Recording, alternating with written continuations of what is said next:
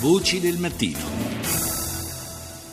Saluto Daniele De Bernardin, ricercatore di Open Polis. Buongiorno. Buongiorno e buongiorno agli ascoltatori.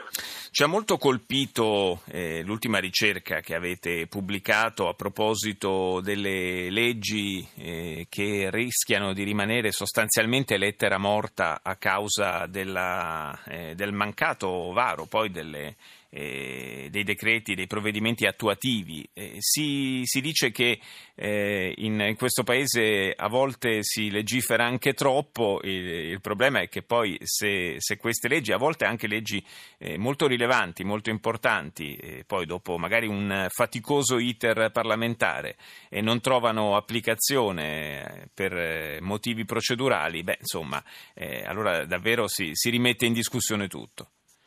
Sì, diciamo che l'intento del nostro studio era un po' doppio. Da un lato eh, dare per la prima volta la giusta attenzione a quello che noi abbiamo definito il secondo tempo delle leggi, cioè quando una, una norma, una volta che viene approvata al nostro Parlamento, esce dalla Camera del Senato e ricade sui tanti ministeri che sono responsabili per la piena attuazione eh, di queste leggi una, una fase del, dell'iter normativo che spesso viene ignorato e che soprattutto eh, è poco chiaro perché le informazioni pubbliche a riguardo non sono molte. Per fortuna da un paio di anni l'ufficio del programma del governo di Palazzo Chigi ha iniziato a pubblicare dei report con queste informazioni che per quanto limitate ci danno la possibilità di guardare per la prima volta in maniera un po' più concreta questa fase eh, dell'iter legislativo è una fase che in realtà eh, preoccupa e occupa eh, molte delle leggi eh, che vengono approvate.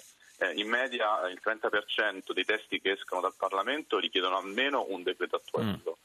Eh, questi poi ricadono sui ministeri che sono responsabili per l'attuazione e per l'adozione di questi provvedimenti eh, che poi nel corso degli anni devono comunque essere adottati. È un processo che richiede molto tempo. Uh, il primo report che è stato pubblicato in materia uh, risale al governo Monti. Al tempo c'era il ministro Giarda che si occupava uh, di, questo, di, questo, portafoglio e nel suo primo rapporto in materia sottolineava come nel 2012 il governo Monti fosse occupato a adottare dei provvedimenti attuativi che risalivano al primo governo Prodi, quindi 15 anni prima. Impressionante, sì, effettivamente. Eh, no, no, prego, prego. la cosa poi ha una ricaduta diretta su tutti i governi perché, eh, eh, certo. per esempio, il governo Gentiloni, che è salito al potere da poco tempo, per forza di cose avrà sulle sue spalle un peso di tutte quelle norme che sono arrivate dai governi precedenti. Basti pensare che il 65% delle leggi che ha richiesto almeno un decreto attuativo degli ultimi tre governi, quindi tre governi completi, quindi Monti, Letta e Renzi, sono ancora incomplete. Quindi tutte quelle che comunque hanno, sono coinvolte da questo fenomeno per qualche motivo poi rimangono con uh, qualche nodo ancora da sciogliere. Ma fra l'altro ci sono anche in alcuni casi dei tempi vincolanti per l'emanazione di questi decreti attuativi, per cui se non vengono rispettati questi tempi di fatto decade anche la legge, è così?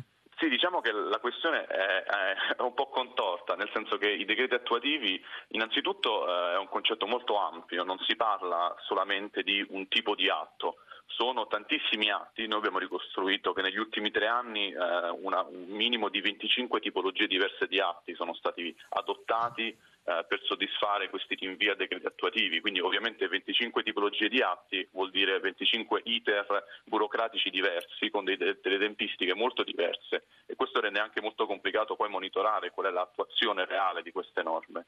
E non solo sono tipologie di atti diverse, ma possono anche avere una natura diversa, perché un decreto attuativo può avere o una scadenza nei termini entro cui deve essere adottato, può non avere una scadenza o semplicemente può avere una scadenza che è molto lontana nei tempi. E dei 154 uh, decreti attuativi che ancora rimangono uh, da fare dei governi Monti e Letta, su cui abbiamo questo tipo di informazione, una, una grossa parte eh, sono dei, dei, dei, provvedimenti che ormai sono scaduti nei termini. Questo che vuol dire? Non vuol dire che necessariamente quella norma non verrà mai applicata, però ovviamente una volta che cascano i, eh, i riferimenti e le obbligazioni di legge per far sì che quella norma venga applicata, è molto difficile poi che un governo a anni di distanza, senza la costrizione della legge, certo. eh, prenda l'iniziativa per prenderlo può anche essere che lo faccia, però ovviamente una volta che cade l'obbligo di legge è anche più probabile che questa norma poi venga dimenticata. Sì, quindi la legge diciamo da un punto di vista teorico non decade, però eh, in pratica non trova quella, applicazione, quindi l'effetto, esatto. l'effetto, alla fine è lo stesso. E tra le centinaia di norme che ancora attendono di poter essere applicate, ce n'è qualcuna eh, in particolare che ha una, una rilevanza eh, veramente notevole, che, che ci, magari anche leggi sulle quali si è tanto dibattuto, si è tanto discusso? Allora, partiamo dal presupposto che tendenzialmente le leggi che richiedono più decreti attuativi sono o quelle più importanti, quelle simbolo dei sì. diversi esecutivi che si sono susseguiti, e quindi sto, stiamo parlando per esempio del Salva Italia, del Sblocca Italia, del Destinazione Italia, sono de- decreto del fare, sono tante norme simbolo de- dei governi Monti, Letta e Renzi che erano molto importanti, che richiedevano un numero molto elevato di decreti attuativi. Di pari passo, con, questi, con, queste norme simbolo, abbiamo anche le leggi di stabilità, che come ben sappiamo sono delle leggi che vengono approvate alla fine di ogni anno e riguardano eh, i movimenti economici principali, le scelte economiche principali che, che fa il Parlamento per l'economia del Paese. Eh, su questo tipo di legge eh, possiamo pure arrivare oltre, oltre, i 100 decreti attuativi previsti, mm. una mole impressionante di, di, di, atti. Consideriamo che le ultime 5 leggi di stabilità approvate hanno richiesto 425 provvedimenti attuativi e ad oggi um, solamente il 51% di questi provvedimenti attuativi è stato poi realmente adottato dai ministeri competenti. Questo vuol dire che solamente per fare un esempio, la legge principale che gestisce l'economia e le scelte economiche del nostro Paese ogni anno viene, rimane di fatti incompleta.